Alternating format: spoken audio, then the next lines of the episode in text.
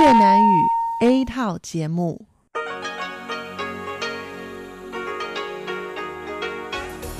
Đây là Đài Phát thanh Quốc tế Đài Loan RTI.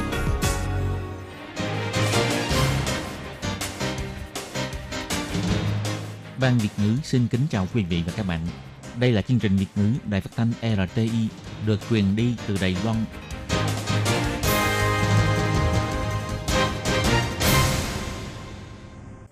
Hello, tôi Kim xin kính chào các bạn. Hoan nghênh các bạn đã đến với chương trình Việt ngữ ngày hôm nay của chúng tôi. Các bạn thân mến, hôm nay là thứ ba, ngày 30 tháng 6 năm 2020, cũng tức mùng 10 tháng 5 âm lịch năm canh tí.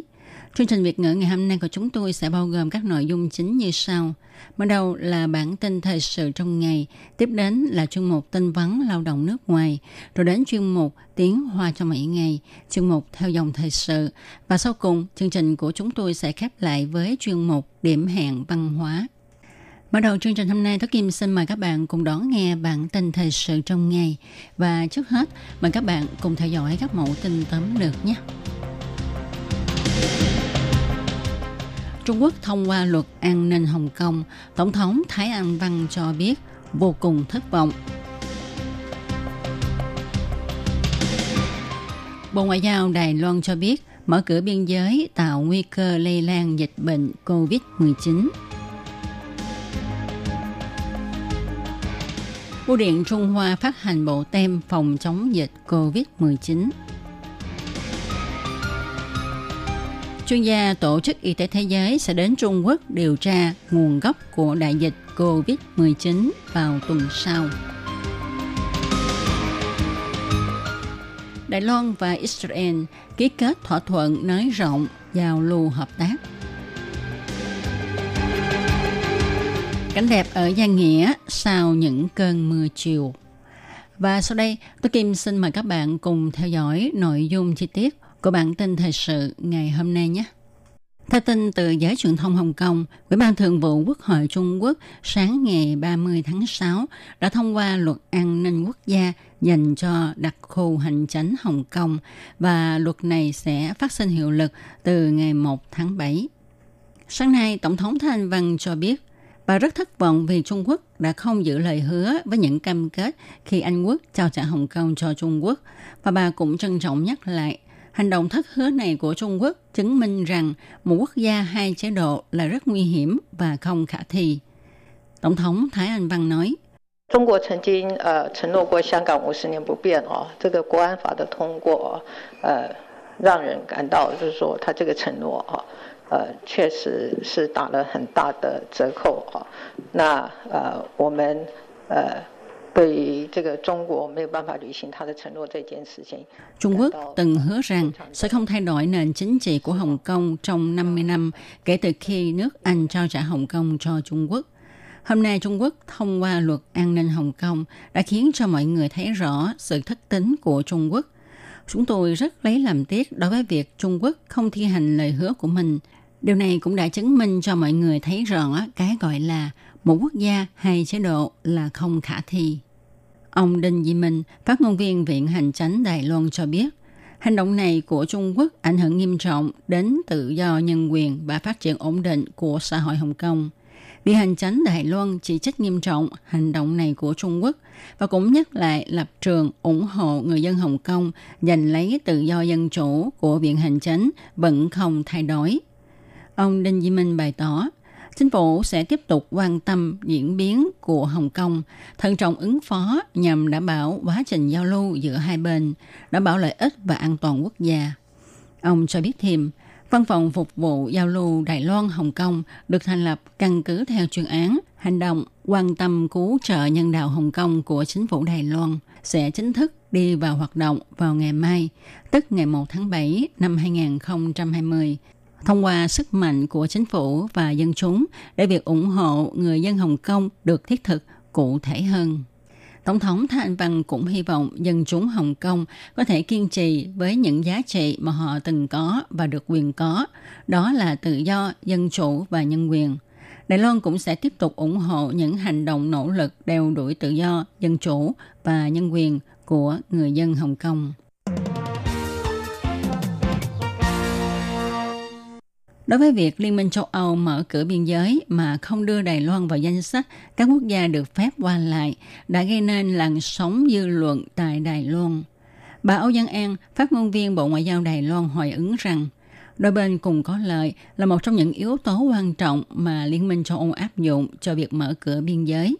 Do đó, phía ta cũng cần phải nghĩ rằng khi Liên minh châu Âu muốn phía ta mở cửa để đón họ, thì chúng ta có thể nới rộng đôi tay để chào đón họ hay không? Việc này là vấn đề có liên quan đến tiêu chuẩn khoa học và kỹ thuật. Chính phủ cần phải bảo vệ an toàn sức khỏe cho người dân nước mình. Bà Âu Giang An cho biết, việc Liên minh châu Âu mở cửa biên giới cho các quốc gia không thuộc khối Liên minh châu Âu qua lại, mà không mở cửa cho Đài Loan, đó là do Liên minh châu Âu mở cửa cho các nước với tiêu chuẩn quan sát của họ. Tiêu chuẩn này bao gồm tình hình diễn biến dịch COVID-19 tại địa phương, đánh giá về y tế công cộng có tương đồng với những hạng mục cùng nhau hưởng lợi mà Liên minh châu Âu áp dụng hay không – và yếu tố cùng ưu đãi cho nhau là hạng mục mà Liên minh châu Âu xem là một trong những yếu tố quan trọng nhất để xem xét. Bà Âu Giang An nhấn mạnh, hiện nay châu Âu vẫn chưa khống chế được dịch COVID-19. Nếu như phía ta mở cửa biên giới cho người dân vùng này vào, thì sẽ tăng nguy cơ lây nhiễm dịch bệnh. Bà Âu Giang An nói, 你开放是不是我就要相对开放？所以这东西还有很多的一个科学的标准跟技术性的问题有待讨论哦。所以不是说我们不能在名单上，我们没有资格在名单上，而是他们期待要互惠，说是我们 要不要对这些相关国家来进行开放。Nước bạn mở cửa thì có phải nước ta cũng phải mở cửa biên giới? Việc này thì còn phải đợi sự thảo luận của các chuyên gia về các tiêu chuẩn khoa học và mang tính kỹ thuật Do đó, vấn đề không phải là chúng ta không có tên trong danh sách các nước được mở cửa, mà là khi Liên minh châu Âu yêu cầu cùng được ưu đãi thì chúng ta có đáp ứng được hay không? Có mở cửa biên giới cho Liên minh châu Âu hay không khi dịch bệnh tại khu vực này vẫn đang diễn ra rất nghiêm trọng? Bà Âu Giang An cho biết thêm, hy vọng mọi người không nên lấy việc Đài Loan quyên tặng khẩu trang liên kết với việc Đài Loan có được liệt vào danh sách các nước được giải bỏ phong tỏa vì Đài Loan tiến hành viện trợ nhân đạo không với tiền đề chính trị và cũng không yêu cầu được đền đáp lại. Dịch COVID-19 gây ảnh hưởng nghiêm trọng trên toàn cầu – Đài Loan thực hiện công tác phòng chống dịch COVID-19 thành công nên công ty bưu chính Trung Hoa phát hành bộ tem phòng chống dịch lần đầu tiên. Ngày 30 tháng 6, công ty bưu chính Trung Hoa công bố 6 loại tem mới được phát hành trong quý 3 năm nay. Trong đó bộ tem được mọi người chú ý nhất là bộ tem phòng chống dịch bệnh được ra mắt lần đầu tiên của công ty. Công ty bưu chính Trung Hoa cho biết, bộ tem phòng chống dịch bệnh này thuộc loại tem đặc biệt, dự định sẽ được phát hành vào ngày 21 tháng 7. Lý do công ty phát hành bộ tem này là vì trong thời gian phòng chống dịch COVID-19, chính phủ Đài Loan đã đưa ra nhiều chính sách phòng chống dịch bệnh có hiệu quả, nhận được sự khẳng định của các giới. Nhằm tuyên truyền và hưởng ứng chính sách phòng chống dịch bệnh của chính phủ, công ty lần đầu tiên phát hành bộ tem này. Bộ tem phòng chống dịch bệnh có hai con tem. Bộ tem này được áp dụng với kỹ thuật in ngang. Chính giữa hai con tem có hai dòng chữ được in dọc, đoàn kết phòng dịch, chiến thắng virus và dòng chữ Taiwan can hẹp được in ngang ở phía dưới. Ngày 29 tháng 6, Tổng Giám đốc Tổ chức Y tế Thế giới ông Tedros cho hay trong buổi báo cáo trực tuyến rằng vào tuần sau, Tổ chức Y tế Thế giới sẽ cử một phái đoàn chuyên gia sang Trung Quốc để điều tra điểm xuất phát của đại dịch COVID-19. Tổng giám đốc Tổ chức Y tế Thế giới, ông Tedros nói, tìm hiểu nguồn gốc của đại dịch COVID-19 là vô cùng, vô cùng quan trọng. Và tuần sau, chúng tôi sẽ cử một phái đoàn chuyên gia đến Trung Quốc để chuẩn bị điều tra. Chúng tôi hy vọng qua đây có thể tìm ra điểm xuất phát của đại dịch này. Nước Mỹ là quốc gia luôn phê phán Tổ chức Y tế Thế giới trong công tác phòng chống đại dịch COVID-19 đã kêu gọi tổ chức này điều tra nguồn gốc đại dịch từ khi dịch bệnh mới vừa lan rộng khắp toàn cầu. Tổng thống Donald Trump và Ngoại trưởng Pompeo cho rằng virus corona mới này có thể bắt nguồn từ phòng thí nghiệm của Trung Quốc, nhưng họ không đưa ra được một chứng cứ nào để minh chứng cho nhận định của mình và đương nhiên, Trung Quốc cũng đã phủ nhận nhận định này của nhà lãnh đạo Mỹ một cách kịch liệt. Ngày 29 tháng 6, Bộ Ngoại giao Đài Loan đã tiến hành nghi thức ký kết thỏa thuận với Israel về thỏa thuận chấp hành hợp tác giáo dục, thanh niên, thể dục thể thao năm 2020 đến 2023. Như vậy, Đài Loan và Israel lại tiến thêm một bước phát triển mới trong việc thúc đẩy giao lưu hợp tác giữa hai nước về lĩnh vực giáo dục và thanh niên. Bộ Ngoại giao Israel cũng sẽ cung cấp học bổng cho thanh niên Đài Loan. Bộ Ngoại giao Đài Loan cho biết, nghi thức ký kết do Thứ trưởng Thường vụ tòa làm Kiệt chủ trì với sự tham dự của ông Omer Gaspi, chủ nhiệm văn phòng đại diện Israel tại Đài Loan cùng chủ nhiệm trường Quốc Bảo, văn phòng đại diện Đài Loan tại Israel, đại diện cho hai nước tiến hành ký kết thỏa thuận theo phương thức trực tuyến. Các quan chức hai bên cũng đã theo dõi trực tuyến buổi lễ ký kết này. Thứ trưởng Tào Lập Kiệt cho biết, sau khi Đài Loan và Israel ký kết thỏa thuận hợp tác giáo dục, thanh niên, thể dục thể thao vào năm 2014, thì các hoạt động giữa hai nước về lĩnh vực này ngày càng soi nói. Do đó, hai bên quyết định tiến một bước ký kết thỏa thuận chấp hành dựa theo cơ sở thỏa thuận được ký vào năm 2014.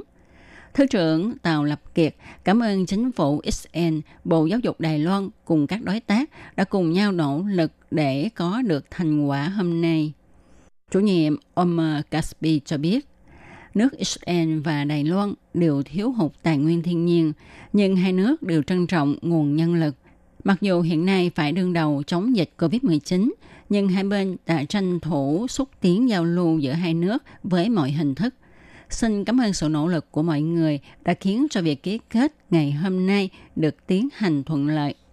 Bộ Ngoại giao Đài Loan bày tỏ, những năm gần đây, việc giao lưu về các mặt như kinh tế, thương mại, du lịch và giao lưu của thanh niên giữa Đài Loan và Israel ngày càng phát triển.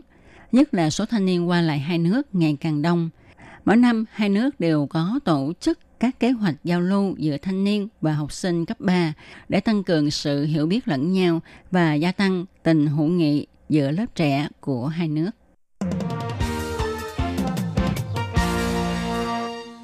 Mấy ngày nay, những cơn mưa thường đột ngột đổ xuống thành phố Giang Nghĩa vào những buổi chiều tà, khiến cho cảnh sắc nơi đây không ngừng biến hóa, trong khi mặt trời dần dần tắt nắng dưới chân trời xa xa.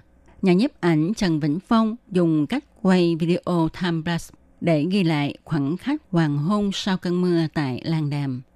Hai ngày liền, ở cùng một góc độ, cùng một cảnh sắc, nhưng cảnh những đám mây bay lượn trên không trung với muôn sắc màu thay đổi liên tục khiến con người say mê. Còn anh Lưu Bác Văn thì cũng ghi lại cảnh đẹp vào ban đêm của Giang Nghĩa khi thành phố lên đèn. Sau cơn mưa dông, những ngọn đèn như sáng rực hơn, điểm vào màn đêm những sắc màu rực rỡ. Cảnh vật ban đêm của Lan Đàm cũng được thu vào ống kính. Những tòa kiến trúc, ánh đèn rọi trên mặt hồ tuyệt đẹp. Mấy hôm nay, tại khu Giang Nghĩa thường có mưa dòng. nhiếp ảnh gia Lưu Bắc Văn đã quay lại cảnh vật ban đêm của thành phố Giang Nghĩa sau những cơn mưa chiều này vào lúc 8 giờ tối quá đẹp, khiến cho cư dân mạng cứ phải thốt lên thật là tuyệt vời. Các bạn thân mến, các bạn vừa đón nghe bản tin thời sự ngày hôm nay do Tố Kim thực hiện. Tố Kim xin cảm ơn các bạn đã theo dõi. Thân chào tạm biệt các bạn. Bye bye. Quý vị và các bạn thính giả thân mến, chương trình phát thanh tiếng Việt của Đài Phát thanh Quốc tế Đài Loan RTI được truyền thanh 3 buổi tại Việt Nam, mỗi buổi phát một tiếng đồng hồ. Buổi phát chính vào lúc 6 giờ đến 7 giờ tối hàng ngày giờ Việt Nam qua tần số SW 9425 kHz với sóng dài 31 m. Buổi phát lại lần thứ nhất vào hôm sau 9 giờ tới 10 giờ tối qua tần số SW 9625 kHz với sóng dài 31 m Buổi phát lại lần hai vào sáng hôm sau, lúc 6 giờ tới 7 giờ qua tần số SW 9745 kHz với sóng dài 25 m. Ngoài ra tại Đài Loan, ở khu vực Giang Nghĩa, Vân Lâm và Đài Nam có thể đón nghe chương trình của Ban Việt ngữ qua tần số AM 1422 kHz vào lúc 8 giờ tới 9 giờ tối mỗi thứ ba hàng tuần và chương trình sẽ được phát lại vào hôm sau lúc 9 giờ tới 10 giờ sáng Sau đây xin mời quý vị và các bạn tiếp tục đón nghe nội dung chương trình hôm nay.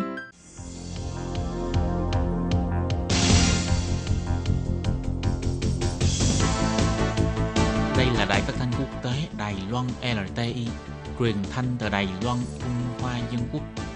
Mời các bạn theo dõi mục tin vắn lao động ngoài.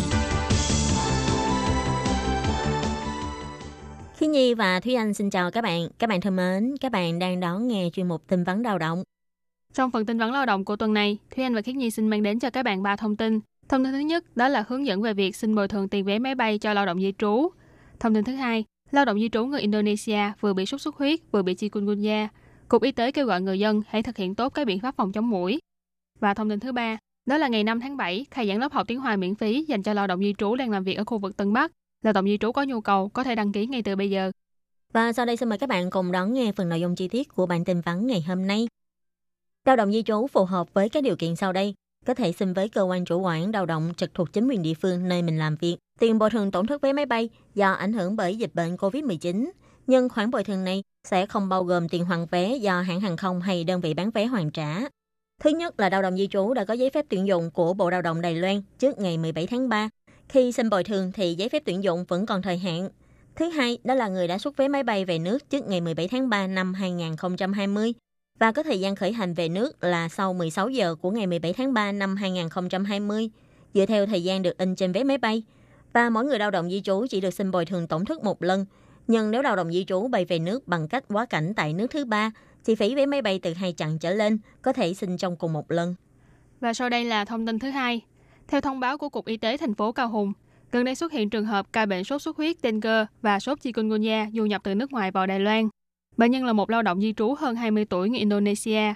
Đây cũng là trường hợp mắc bệnh chikungunya du nhập từ nước ngoài đầu tiên của thành phố Cao Hùng.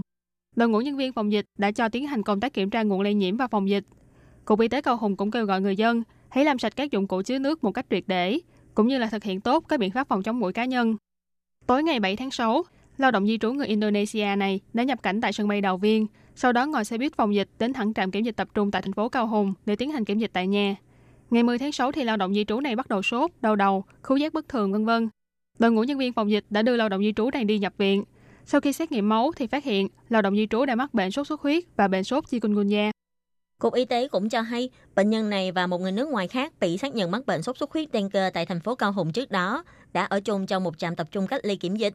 Nên ngày 8 tháng 6, Cục Y tế đã cùng trạm tập trung và đơn vị chức năng tiến hành công tác diệt ấu trùng mũi và phun thuốc khử trùng, tăng cường công tác giám sát và phun thuốc khử trùng, kiểm tra các vũng nước phát sinh ấu trùng mũi cho đến ngày 12 tháng 7 để tránh phát sinh dịch bệnh trong nước. Cục Y tế đặc biệt nhắc nhở, trong giai đoạn thời tiết nóng bức như hiện nay, toàn Đài Loan có khả năng mưa rào và mưa to, người dân phải tăng cường kiểm tra môi trường trong và ngoài nhà, triệt để vệ sinh các đồ chứa nước, giảm thiểu nguy cơ mũi trùng giang làm lây bệnh sốt xuất huyết dengue và chikungunya. Nếu có các triệu chứng như sốt, đau đầu, nổi ban đỏ và đau khớp thì hãy mau đi khám bác sĩ ngay, cho bác sĩ biết về nơi đã từng đi và tiếp xúc với ai để kịp thời thông báo và điều trị. Và sau đây là thông tin thứ ba. Để giúp cho lao động di trú có thể hòa nhập với cuộc sống tại Đài Loan, cải thiện mối quan hệ giữa chủ thuê và người lao động, giúp cho lao động di trú có thể dễ dàng giao tiếp với những người xung quanh. Chính quyền thành phố Tân Bắc năm nay sẽ cho tổ chức lớp dạy tiếng Hoa miễn phí dành cho lao động di trú đến từ các nước Philippines, Indonesia, Việt Nam và Thái Lan. Những lớp học này sẽ khai giảng từ ngày 5 tháng 7. Bắt đầu từ ngày 8 tháng 6, các bạn lao động di trú đang sống và làm việc trên địa bàn thành phố Tân Bắc có thể đăng ký trên mạng hoặc qua điện thoại. Cục Lao động bày tỏ, chương trình dạy tiếng Hoa lần này sẽ căn cứ theo quốc tịch, lần lượt mở 4 lớp tiếng Hoa giao tiếp căn bản cho lao động di trú đến từ Philippines, Indonesia, Việt Nam và Thái Lan. Thời gian khóa học là 7 tuần, học vào các ngày Chủ nhật từ tháng 7 đến tháng 8. Ngoài ra còn có hai lớp nâng cao, sẽ học vào các ngày Chủ nhật từ tháng 7 đến tháng 8, tổng cộng là 6 buổi, mỗi buổi 3 tiếng. Nội dung bài học chủ yếu là giao tiếp đời sống và giao tiếp trong công việc. Ngoài ra còn dạy đọc và viết đơn giản. Để có thể gia tăng hứng thú học tập cho lao động di trú, các lớp học này cũng sẽ sắp xếp học hát các bài hát tiếng Hoa đang thịnh hành, nâng cao sự tương tác trong học tập của các học viên. Lớp học ngôn ngữ năm nay sẽ được tổ chức trong tòa nhà thị chính của thành phố Tân Bắc. Ngoài ra sẽ có phần thưởng cho những bạn lao động di trú đi học đầy đủ không vắng buổi nào và có thành tích xuất sắc. Bắt đầu từ ngày 8 tháng 6 trở đi là có thể đăng ký. Những ai quan tâm chương trình có thể điện thoại đến Trung tâm Ngoại ngữ của Trường Đại học Thể dục Quốc gia theo số điện thoại là 03 328 3201 với số máy lẻ là 8571 hoặc đăng ký online. Các bạn thân mến, bản tin vấn đầu đồng của tuần này cũng xin tạm khép lại tại đây. Cảm ơn sự chú ý lắng nghe của quý vị và các bạn. Xin thân ái chào tạm biệt các bạn. Bye bye. Bye bye.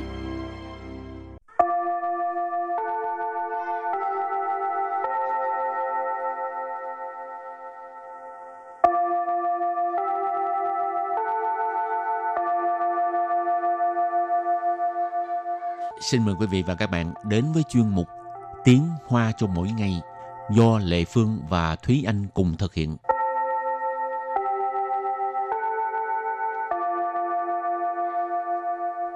Thúy Anh và Lệ Phương xin kính chào quý vị và các bạn. Chào mừng các bạn cùng đến với chuyên mục Tiếng Hoa chào mọi ngày ngày hôm nay. Hôm nay mình lại tiếp tục với đề tài giảm cân ha. Ừm, Lệ Phương cũng muốn giảm cân lắm nhưng mà lười biếng cái uh, duyên tôn lười biếng tập thể dục á ừm. với lại tới tuổi rồi cho nên nó càng ngày càng mập người ta nói tuổi trung niên là mập ha Ừ, Dạ. đó là cái à, phân mi của cơ thể mình, cái nội tiết tố của cơ thể mình nó khác. Ừ, Nó Ừ. sẽ khiến cho mình à, nhiều lúc muốn giảm cân, muốn cải thiện ngoại hình của mình cũng khó. Ừ. ừ. Thì nhiều người người ta sẽ à, chọn cách là tập thể dục. Cho nên quan trọng nhất là mình phải có cái siêng năng để Ừ. mà tập thể dục thì nó mới có thể cải thiện được. ừ. Ừ. rồi bây giờ mình đi tập thể dục Không, không bây giờ mình phải đi không giảm được cân. hả Bây giờ mình phải đi giảm cân. rồi mình vô bài học nha các bạn trước tiên làm quen với các từ vựng nhé Và từ đầu tiên của ngày hôm nay đó là từ 健身房，健身房， 健身房. 健身房 nghĩa là phòng gym. từ kế tiếp là 效果，效果， sao của sao của tức là hiệu quả. Rồi từ kế tiếp là y ban ban, y ban ban, y ban ban, y ban ban. Cái từ này nó cũng hơi khẩu ngữ, ý là bình thường, không có gì đặc biệt. Giống như người ta hỏi mình là à, bạn cảm thấy thế nào, mình có thể nói là y ban ban, cũng bình thường, không có gì đặc biệt. Rồi và tiếp tục là yến dạng, yến dạng yến dạng yến dạng dinh dưỡng Từ cuối cùng là từ 菜单，菜单， 菜单. 菜单 nghĩa là thực đơn. rồi bây giờ mình bước sang phần đối thoại ha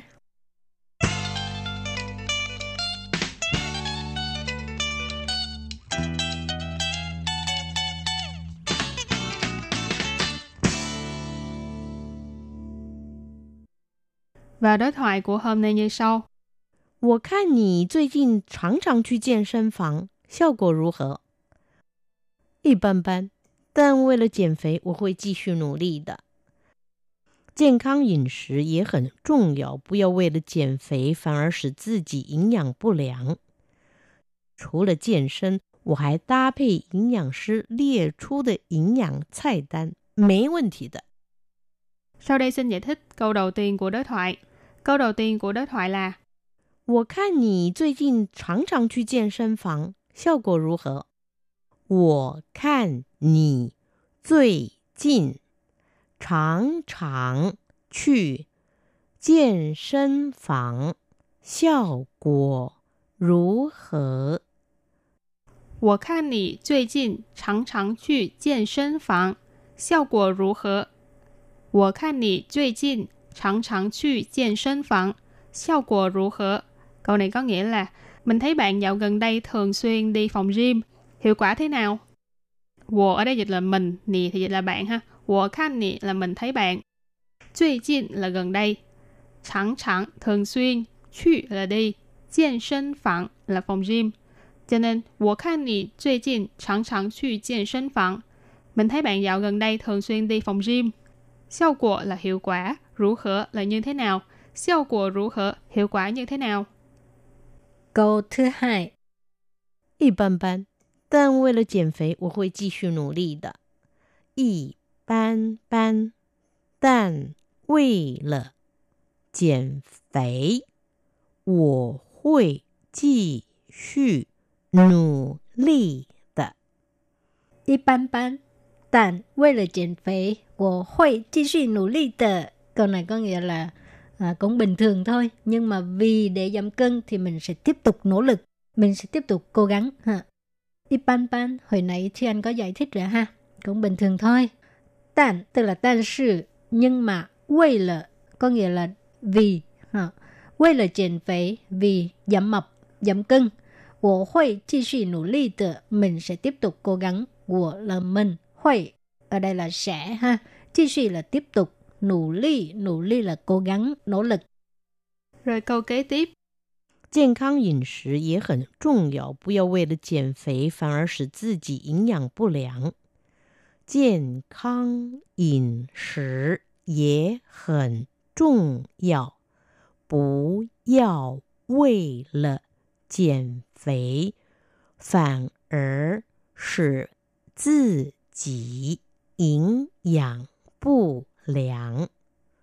健康饮食也很重要，不要为了减肥反而使自己营养不良。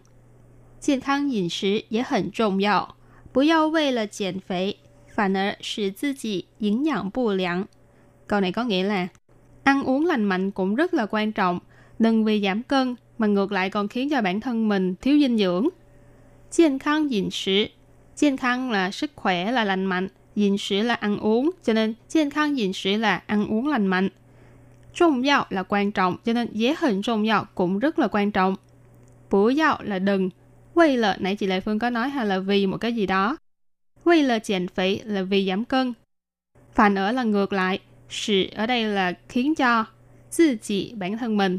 Diễn nhận là dinh dưỡng. Diễn nhận bù lặng nghĩa là bị thiếu dinh dưỡng, suy dinh dưỡng. Cho nên 不要为了减肥反而使自己营养不良 nghĩa là đừng vì giảm cân mà ngược lại còn khiến cho bản thân mình bị thiếu dinh dưỡng.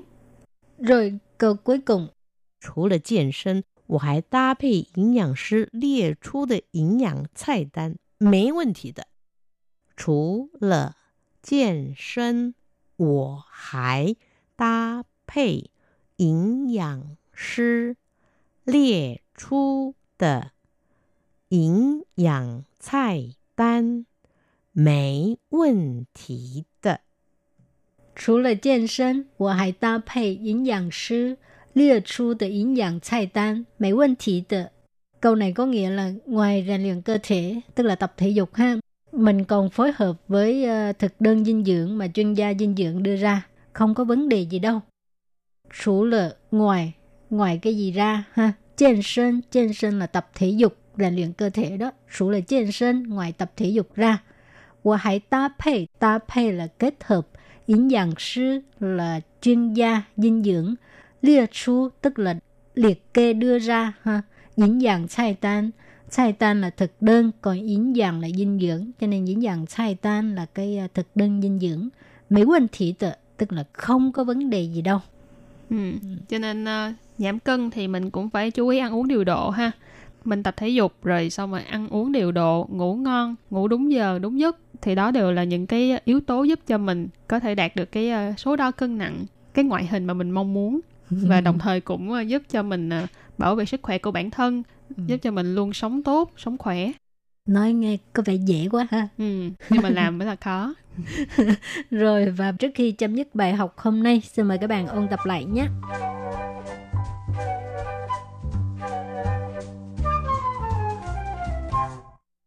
健身房，健身房，健身房，健身房 nghĩa là phòng gym.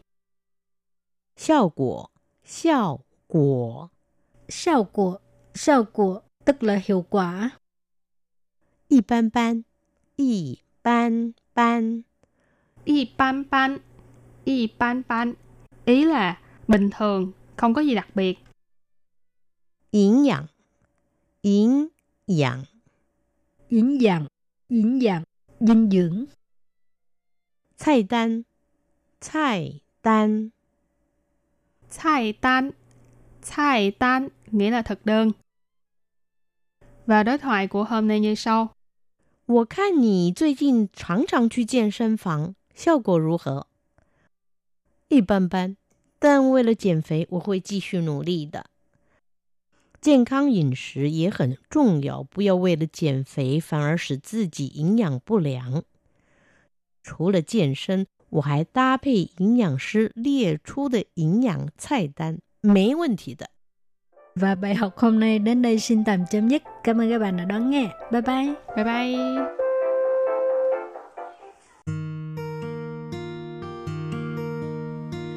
无限的爱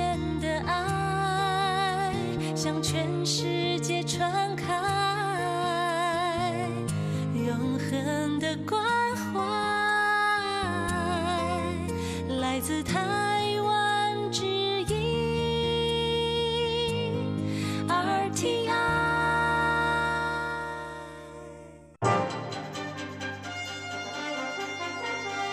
Quý vị đang đón nghe chương trình Việt ngữ Đài RTI truyền thanh từ Đài Loan.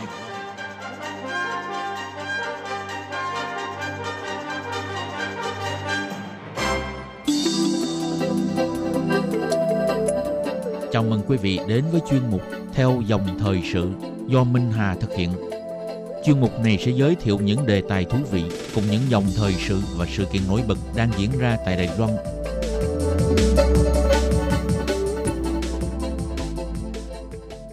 Minh Hà xin kính chào quý vị và các bạn.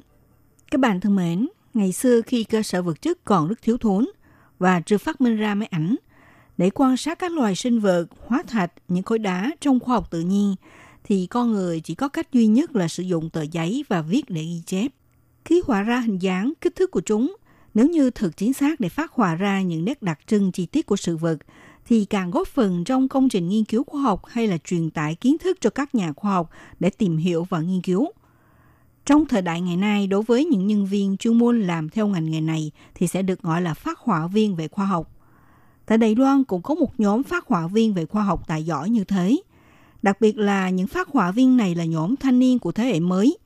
Chúng đã kế thừa sự nghiệp của những bậc thầy, sử dụng cây bút để mà phát thảo, ghi chép từng chi tiết của mọi sự vật trong thế giới tự nhiên, cố gắng đưa những kiến thức nghiên cứu khoa học phức tạp thông qua hình vẽ bằng phương pháp truyền tải và diễn dịch ra trước mặt mọi người. Mong rằng theo đó sẽ khơi dậy lòng tò mò mọi người hướng tới thiên nhiên, đồng thời cũng hỗ trợ các chuyên gia học giả nắm biết nhiều hơn trong môn nghiên cứu. Nhờ vào công lao của các phát họa viên trẻ này dùng cây bút ghi chép và ký họa từng nét một về tự nhiên, từ trong những bức tranh vẽ khoa học tự nhiên để hướng dẫn mọi người đi vào một thế giới vô cùng hấp dẫn. Trong chương mục theo dòng thời sự hôm nay, Minh Hà mời các bạn đi theo hành trình của các phát họa viên trẻ khám phá ngành nghề ký họa khoa học tự nhiên đầy thú vị này.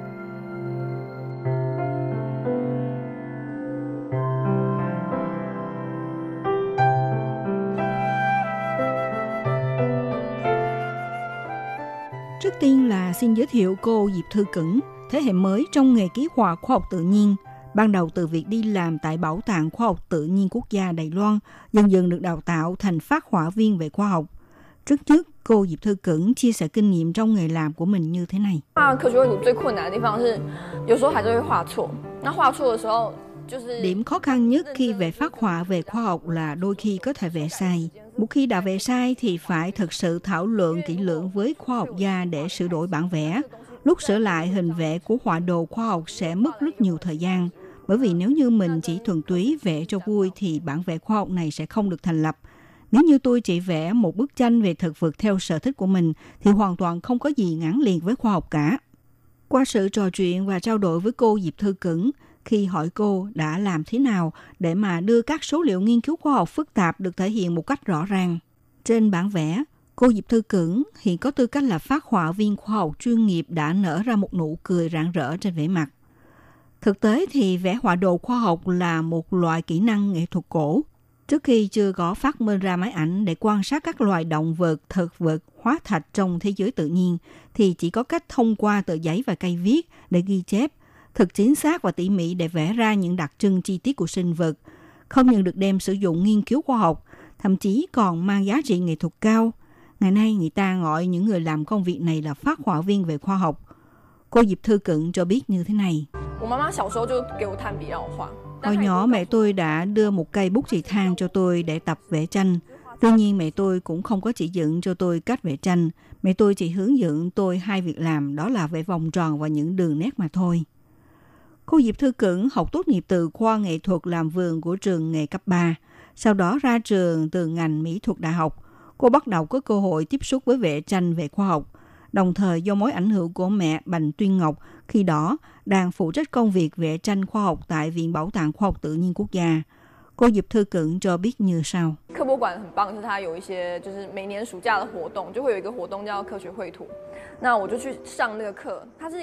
Tại vì Bảo tàng Khoa học Tự nhiên hàng năm đều tổ chức loạt hoạt động trại hè, trong đó có một hoạt động gọi là vẽ tranh về khoa học. Tôi tham gia vào khóa học này, đây là một khóa học ngắn hạn. Sau khi chấm dứt khóa học thì sẽ giao cho bạn một bài tập với thời gian một tháng để vẽ ra tác phẩm. Vẽ xong thì đem tác phẩm tham gia cuộc thi. Nếu như tác phẩm của bạn được xếp vào vị trí của ba hạng đầu hay là được quy vào loại tác phẩm xuất sắc, như thế thì tác phẩm của bạn sẽ được đem triển lãm tại Bảo tàng Khoa học Tự nhiên Họ gọi đây là ngôi nhà dành cho các bạn vẽ tranh về khoa học tự nhiên. Tại đây thì tôi đã tham gia các cuộc thi và học hỏi được rất nhiều. Hầu như là cứ mỗi lần tổ chức là tôi được lọt vào ba vị trí đầu trong cuộc thi và từ đó bắt đầu thấy thích thú với nghề vẽ tranh về khoa học tự nhiên. Muốn trở thành một nhà phát họa khoa học tự nhiên tài giỏi thì phải biết quan sát, theo dõi cuộc sống ngoài trời cùng với những kỹ năng phát họa và vẽ tranh là một bước đi vô cùng quan trọng. Hiện tại, cô Diệp Thư Cẩn đã lấy chồng tại nước Italy. Cảnh đẹp thiên nhiên ở khu nhà ở của cô trở thành đối tượng vẽ tranh lý tưởng nhất. Cô Diệp Thư Cẩn chia sẻ như thế này. 其实我还蛮喜欢去写生的，因为写生是你当下然后马上记录下来，虽然是很很随性的，因为像这个都是 Cô Diệp Thư Cận nói, thực ra thì cô rất thích vẽ tranh ngoài trời vì đi vẽ tranh ngoài trời có thể lập tức ghi chép những sự vật ở quanh mình, mặc dù đều là hành động thanh thoát, không ngọ bó, bởi vì nó như là một cái chốt nhoáng là có thể tan biến ngay, như lúc vẽ hình ảnh của loài động vật vì nó sẽ chạy lung tung, thế nên nhất định phải vẽ đầy đủ các động tác. Chờ khi nó trở lại cùng một động tác thì lại tiếp tục phát họa động tác đó. Vẽ tranh ngoài trời rất quan trọng là mình phải tập luyện vào ngày thường, bởi vì nếu như bạn không có tập luyện thì một thời gian sau đó sẽ bị mất đi cảm giác cầm bút vẽ tranh nữa.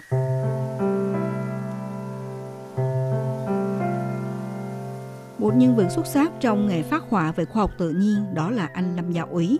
Tác phẩm của anh được đăng lên tạp chí National Geographic của Hoa Kỳ bản tiếng Hoa. Anh Lâm Gia Úy đã giới thiệu như thế này.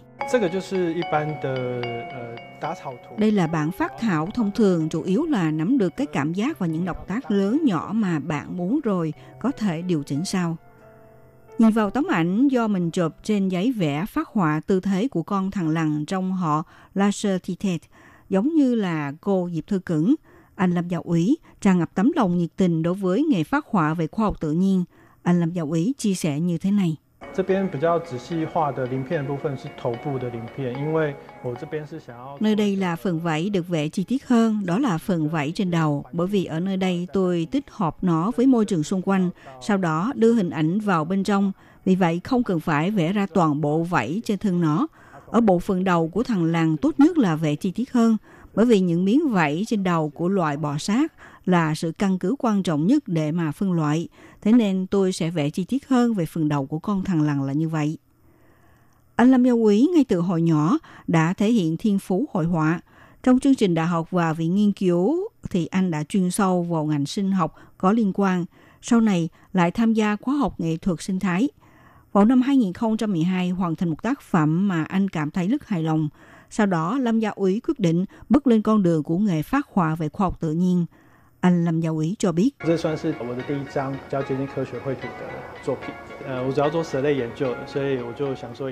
Đây có thể được coi là tác phẩm về tranh khoa học tự nhiên đầu tiên của tôi. Tôi nghiên cứu chủ yếu là về loài rắn. Vì vậy, tôi muốn lấy loài rắn làm chủ đề để vẽ tranh. Tôi rất chăm chú hơn về sự phân bố chính xác của vị trí vảy của nó, bởi vì đây là một điều căn cứ quan trọng trong việc phân loại loài rắn – Mặc dù trong bản phát họa này không có tô vẽ toàn thân của nó, nhưng ít ra nó có cái mũi nổi bật và rõ ràng, cho nên người ta sẽ biết được nó là con rắn lột mũi hết. Về phần vảy của nó, tôi hoàn toàn dựa vào cách phân bố thực tế để phát họa ra nó. Tay cầm máy ảnh, phóng mắt nhìn vào khu rừng hay là cúi ngập đầu để mà tìm kiếm bên lề đường. Anh Lâm Giáo ủy thích đi dã ngoại để theo dõi thực tế, cảnh vật, ngoài việc để phát họa bản thân sinh vật, mà nơi trú ẩn cũng là trọng tâm mà anh muốn tìm kiếm. Anh Lâm Giáo Úy cho biết như sau.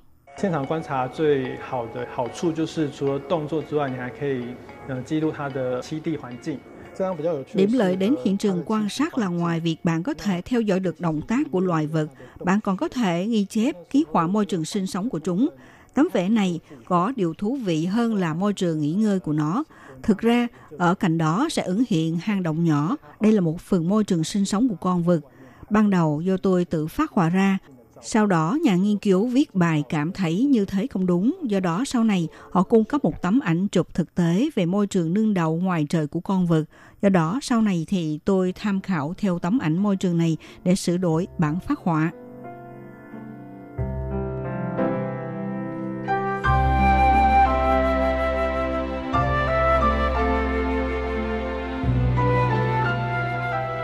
Ký họa là bước đầu tiên để người họa sĩ có thể hình dung một cách bao quát nhất. Không những thế, nó còn mang đậm những nét chân thực nhằm giữ lại những khoảnh khắc và cái thường của sự vật, phong cảnh, động vật, con người. Một khoảnh khắc qua đi không thể nào lấy lại được, nên ký họa là cách giữ lại nó nhanh chóng và hiệu quả nhất.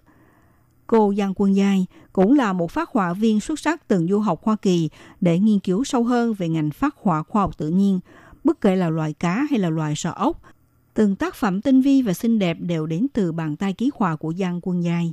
Nhằm tăng cường kỹ năng ký họa của mình, cô đặc biệt đi sang Hoa Kỳ trao dồi thêm môn học phát họa về khoa học tự nhiên, đạt được thành tích đáng kể. Cô Giang Quân Giai cho biết, đi du học ở nước ngoài, gặt hái được nhiều nhất không phải là kỹ xảo và kỹ thuật hội họa, mà là cách giúp cho cô bắt đầu suy nghĩ như thế nào để sử dụng bản vẽ thể hiện thông tin khoa học. Cô Giang Quân Giai cho biết như thế này. 就是我会渐渐开始思考说，除了呈现这个东西它的外形特征之外，还有什么其他的科学资讯？Tôi sẽ bắt đầu suy nghĩ dần ngoài việc thể hiện đặc trưng bên ngoài của sự vật này, còn có những thông tin khoa học nào khác hơn không? Ví dụ môi trường sinh sống của nó, cách cấu tạo, hành vi và sinh thái của nó. Khán giả xem bản vẽ sẽ là những ai? Họ mong muốn nhận được thông tin bằng hình thức nào? Chẳng hạn như đối với trẻ em, có thể họ không nhớ được những gì quá phức tạp hay là không thể những này để xem. Nếu là đơn vị nghiên cứu học thuật, thì có thể họ cần có những thứ gì càng chuyên môn và tinh vi hơn. Nếu là công chúng, có lẽ là về lĩnh vực giáo dục khoa học phổ biến vân vân. Nhưng tất cả phát họa viên về khoa học ngay từ nhỏ là cô Giang Quân Giai đã say mê hội họa và yêu thích loài sinh vật. Sau này lên đại học theo ngành sinh học, nghiên cứu loài sinh vật biển và loài sò ốc – cũng trở thành chủ đề được cô vẽ nhiều nhất trong bức phát họa. Vì trải qua khóa huấn luyện sinh học, cho nên cô Giang Quân Giai đặc biệt vẽ chi tiết về cấu tạo của sinh vật.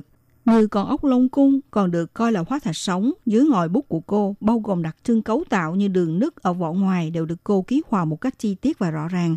Cô Giang Quân Giai cho biết như thế này. Ốc lông cung được coi là loại ốc cổ và nguyên thủy, có thể nói là hóa thạch sống của loài ốc. Điểm đặc trưng trên vỏ của nó là một đường nứt. Điều này không thấy được trên các loài ốc khác, do đó tôi nhìn từ một góc độ khác để thể hiện nét đặc trưng này. Ngoài ra là phần mềm của nó, ví dụ trong bụng của nó có một đặc trưng về xúc giác. Tôi nhận thấy trong loài ốc ngoài hình dáng bên ngoài rất đẹp ra, còn có nhiều sinh thái thú vị. Tôi thấy về phần này có thể đa phần người dân không hiểu được hệ sinh thái của nó. Tôi mong muốn có thể thông qua bản phát họa giúp cho nhiều người càng hiểu nhiều hơn về loài ốc này. Phát họa về khoa học tự nhiên lấy khoa học làm gốc, hình vẽ hóa làm hình thức để hướng tới mục đích truyền tải và giao tiếp, trao đổi kiến thức. Nếu không có khoa học làm căn cứ thì không thể nói đây là phát họa về khoa học. Ở nước ngoài, phát họa về khoa học tự nhiên được coi là một môn học kiến thức. Có người được mời làm nhà phát họa chuyên ngành tại Viện Bảo tàng, có người phụ trách ký họa cho tạp chí khoa học, chuyên sang và sách giáo khoa, lấy khoa học làm gốc để phát họa ra một nửa bầu trời trong ngành. Tuy nhiên, ở Đài Loan, người theo nghề phát họa về khoa học tự nhiên rất ít, muốn sống vào ngành này để nuôi thân thì hầu như gặp nhiều khó khăn, đặc biệt là đối với những thế hệ mới. Thông thường họ phải kiếm thêm việc làm khác để mà trang trải cuộc sống. Đôi lúc, nghề phát họa về khoa học tự nhiên tự như một hoạt động nghỉ dưỡng. Mặc dù trong thách thức có sự cay đắng, thế nhưng đối với những phát họa viên của thế hệ mới này, với công việc chuyển dịch từ nghiên cứu khoa học trở thành việc làm phát họa, như bắt nhịp cầu giữa khoa học với xã hội. Không những tràn đầy ý nghĩa tích cực, thậm chí cũng giàu tiềm năng phát triển, lấy góc nhìn hiện đại để diễn dịch hệ sinh thái tự nhiên, gợi mở cuộc đối thoại, giao lưu giữa người và người, thậm chí thể hiện đặc điểm tả trưng của nghệ thuật và kiến thức, vẫn giữ một vị trí nhất định trong lĩnh vực khoa học tự nhiên. Các bạn thân mến, chương mục theo dòng thời sự hôm nay giới thiệu về hành trình của các phát họa viên trẻ khám phá ngành nghề ký họa khoa học tự nhiên đầy thú vị. Đến đây cũng xin được tạm dừng. Minh Hà xin kính chào tạm các bạn và hẹn gặp lại các bạn vào buổi phát kỳ sau.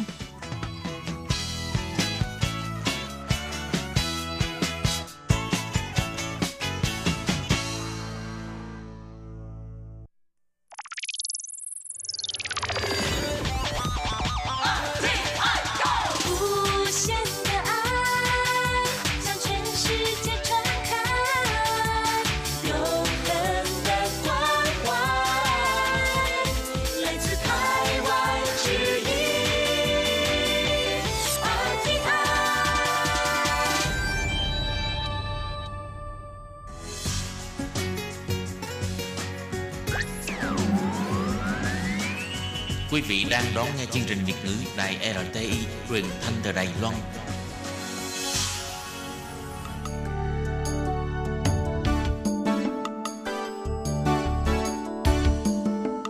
Chào mừng quý vị đến với chương mục Điểm hẹn văn hóa do Khiết Nhi phụ trách.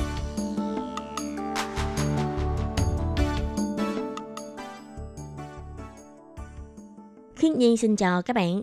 Các bạn thân mến, các bạn đang đón nghe chuyên mục Điểm hẹn văn hóa. Các bạn ơi, mấy ngày gần đây thì trời rất là nóng đúng không các bạn? Thậm chí là Cục Khí tượng Trung ương Đài Loan còn cảnh báo với người dân là phải cẩn thận khi ra ngoài chơi. Vì thời tiết ngoài trời lên đến 38 cho đến 40 độ, nếu như mà các bạn không cẩn thận thì khi ra ngoài đường có thể sẽ rất là dễ bị trúng nắng. Cũng như là các bạn phải nhớ cung cấp đủ lượng nước cho cơ thể mình để cơ thể mình không bị kiệt sức dưới trời nóng như thế này. Và các bạn có thấy là nếu như trong thời tiết nóng bức như thế này, có thể thưởng thức món kem hay là món kem đá bào, thì đó là một cái điều mà cảm thấy rất là sung sướng đúng không các bạn? Nó sẽ giúp cho các bạn có thể giải nhiệt nè, mát đến tận gan, tận ruột luôn phải không? Mà các bạn có biết không, thịt ra lài Loan lại là một nơi rất là nổi tiếng về các món kem đá bào cũng như là các món kem đá. Trong điểm hẹn văn hóa của tuần này thì Khiết Nhi muốn giới thiệu về món kem đá bào của Lài Loan với các bạn. Sau đây xin mời các bạn cùng đón nghe chuyên mục điểm hẹn văn hóa của tuần này nhé. Các bạn thân mến, khi nói đến món kem, có lẽ là các bạn sẽ suy nghĩ ngay đến phương Tây. Các bạn sẽ cho rằng người phát minh ra món kem chính là người phương Tây. Nhưng có lẽ là các bạn ít ai biết rằng vào 3.000 năm trước, thì người Trung Hoa cổ đại đã biết sử dụng những tảng băng, tức là nước đá, để chế biến các món ăn cũng như là thức uống phục vụ cho đời sống của mình. Ví dụ như là có sử sách ghi chép lại là vào khoảng 3.000 năm trước, tức là vào thời đại nhà Thương, thì những cái gia đình giàu có của thời đại nhà Thương thường thì trong nhà sẽ có một cái tầng hầm. Theo như chúng ta bây giờ thì tầng hầm thường được dùng để chứa rượu, nhưng với những gia đình giàu có đời nhà Thương này thì họ lại có một tầng hầm là chuyên dùng để tích trữ những cái tảng băng do mùa đông lễ lại. Cho nên có thể nói, tuy người xưa không có tủ lạnh, nhưng họ lại có một thói quen, đó là họ sẽ tích trữ những tảng băng của mùa đông để dành lại cho ngày hè sử dụng. Và đến đời nhà Chu thì trong triều đình còn có một vị quan là chuyên nắm quyền để xử lý những tảng băng này. Vị quan đó được gọi là lăng nhân. Đến cuối đời Xuân Thu thì lúc đó những tảng băng cũng như là nước đá này được sử dụng rộng rãi hơn nữa. Chư hầu của đời Xuân Thu thì rất là thích dùng món rượu gạo được ướp lạnh trong những buổi tiệc. Đến đời gia đường thì những chế phẩm từ món nước đá cũng đã được bán phổ biến hơn nữa. Ví dụ như câu chuyện đường trích ngôn của đời già đường đã kể về câu chuyện người bán nước đá ở trong chợ. Câu chuyện này kể là lúc đó đang là mùa hè, vì thời tiết rất là nóng. Người đi đường ai cũng mồ hôi nhễ nhoại, rất là khát nước. Nếu như mà được uống một hớp nước lạnh thì còn gì bằng phải không? Cho nên lúc này, người bán nước đá đã ý lại là ai cũng cần để món nước đá của mình, cho nên chắc chắn là mình sẽ được bán giá cao. Ông đã cố tình là nâng cao cái giá bán nước đá nó lên. Nhưng không ngờ là trước hành động tham lam của ông đã khiến cho những người đi đường tức giận và không thèm mua nước đá của ông nữa. Như các bạn cũng biết là đá nếu như ở nhiệt độ cao thì sẽ rất là dễ bị tan chảy. Vì không ai thèm mua, cuối cùng đá của ông đã bị tan chảy dưới trời nóng. Câu chuyện này đã khuyên chúng ta là làm người thì không được tham lam quá. Nếu như mà tham quá thì có thể sẽ bị mất cả chì lẫn chày phải không các bạn? Và cũng qua câu chuyện này, chúng ta biết được là việc bán nước đá ở ngoài chợ vào thời nhà đường đã khá là phổ biến rồi. Đến cuối nhà đường thì những người thương nhân vì muốn thu hút thêm nhiều khách họ đã đẩy sinh ra ý tưởng đó là cho thêm đường vào nước đá để thu hút thêm nhiều khách hàng đến ăn món đá mực. Và tiếp sau đó nữa đó là vào thời Bắc Tống thì ngoài chợ những cái món ăn liên quan đến món nước đá lại càng phát triển hơn nữa. Vào thời Bắc Tống ở Phục Khai Phong thì có một cái món thức uống rất là nổi tiếng, đó gọi là món biên chinh xoan mị thăng, tức là món nước mơ đá.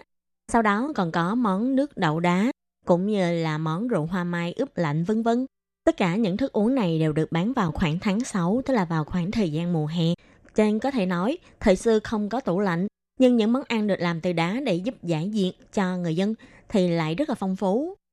Nếu như mà các bạn từng đọc siêu phẩm Hồng Long Mộng thì chắc hẳn các bạn cũng sẽ không lạ với những cái món thức ăn như là mai quế lộ, à, nước mơ, một tây lộ hay nước mát, nước hoa hồng vân vân.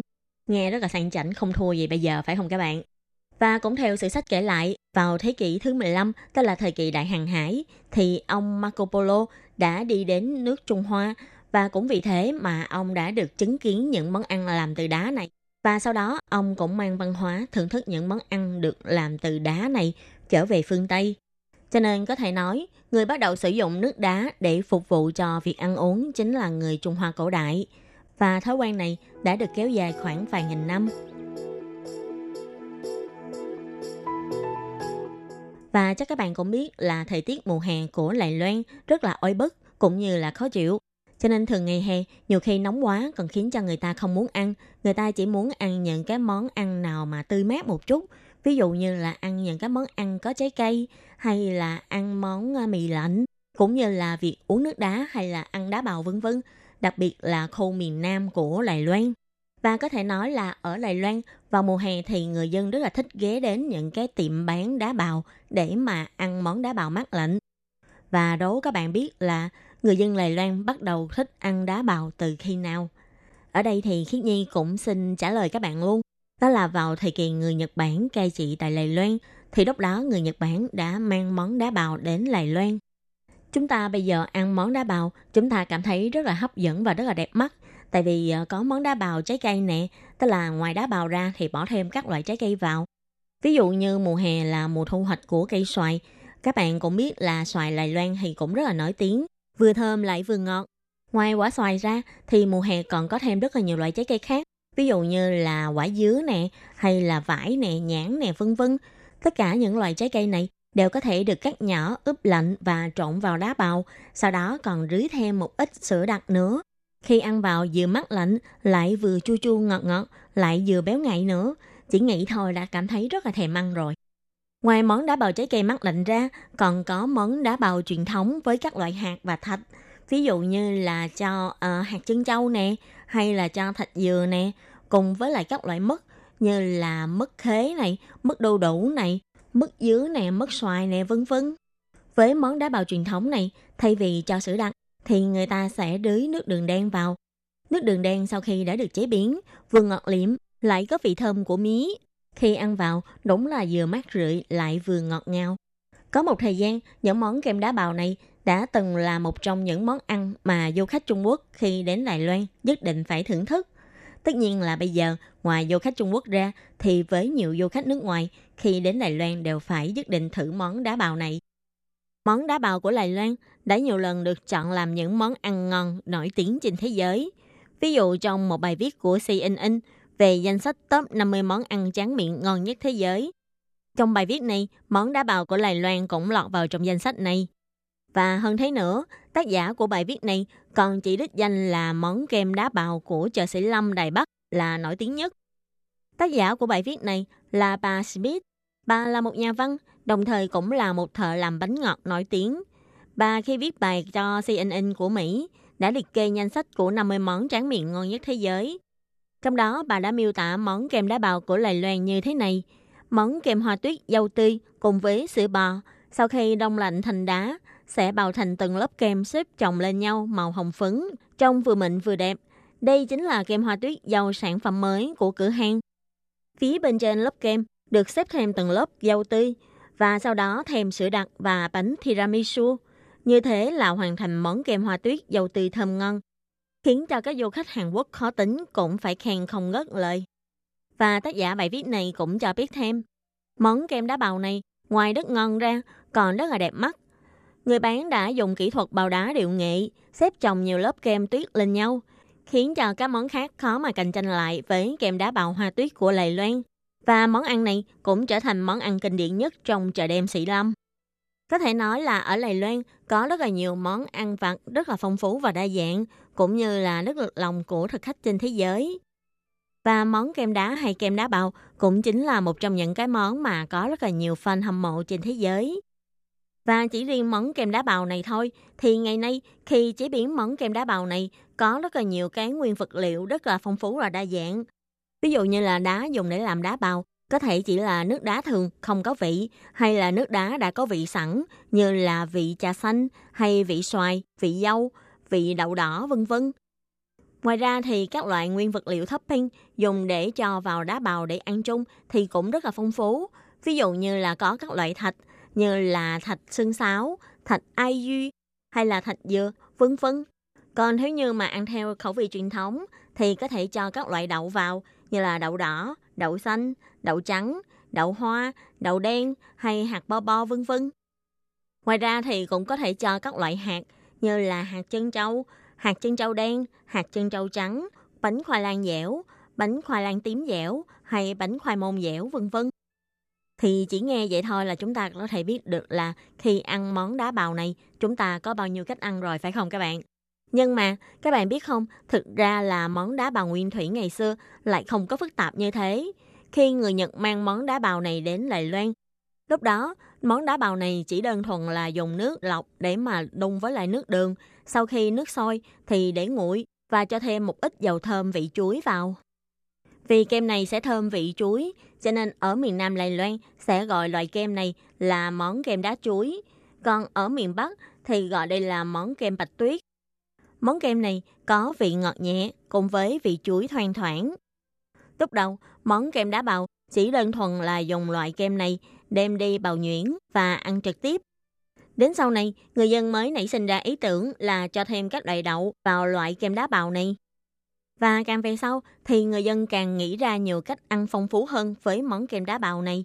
Cho thêm nhiều loại nguyên vật liệu chỉ có Lài Loan mới có, như là cho thêm thạch xương sáo nè, hay là cho thêm thạch bụi cỏ ai duy nè, cũng như là cho thêm các loại trái cây theo mùa.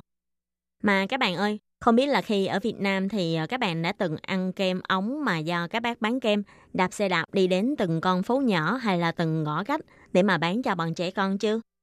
Thực ra ở Lài Loan thì người dân Lài Loan cũng có một ký ức tương tự như vậy. Ngày xưa khi mà kinh tế ở Lài Loan chưa phát triển như bây giờ, không có nhiều cửa hàng tiện lợi ở khắp mọi nơi, cũng như là không có nhiều xe kem do các cửa hàng tiện lợi bán.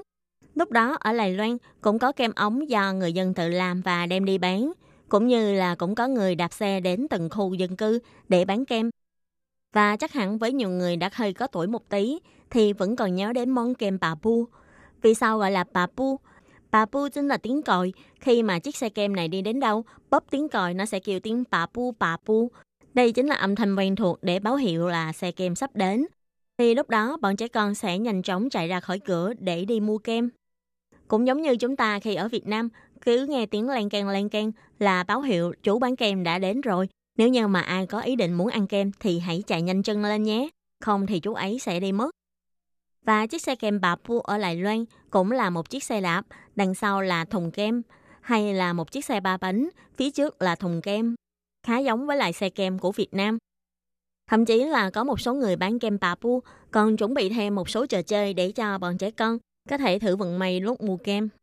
Nếu như mà chiến thắng thì sẽ được chú bán kem cho nhiều kem hơn. Vừa được ăn lại vừa được chơi, đây đúng là sung sướng còn gì bằng phải không các bạn? Cho nên có thể nói xe kem bà Pu chính là tuổi thơ của nhiều đứa trẻ tại Lài Loan trước đây. Khi mà kinh tế Lài Loan ngày càng phát triển như hiện nay, cùng với lại kỹ thuật chế biến thực phẩm cũng được nâng một tầm cao mới, thì ngày nay những món ăn về kem hay là đá bào của Lài Loan cũng trở nên rất là phong phú đa dạng như Khiết Nhi vừa rồi có giới thiệu với các bạn. Khi mùa hè đến, các bạn có thể đi đến các cửa hàng bán kem đá bào, cũng như là các bạn cũng có thể đi đến những cửa hàng tiện lợi để mua các loại kem với nhiều khẩu vị khác nhau. Nhưng người ta cũng có câu, mùi vị ở trong ký ức cũng chính là mùi vị thơm ngon nhất, mà trên đời này không món ngon nào sánh bằng. Có lẽ cây kem đá ngọt nhẹ năm xưa chính là cây kem ngon nhất trên thế giới mà không bao giờ có cây kem nào có thể so sánh được. Các bạn thân mến, chuyên mục điểm hẹn văn hóa của tuần này với chủ đề là kem đá bào do khi nhị biên tập và thực hiện cũng xin tạm khép lại tại đây. Cảm ơn sự chú ý lắng nghe của quý vị và các bạn. Và nếu mùa hè có nắng nóng quá thì các bạn nhớ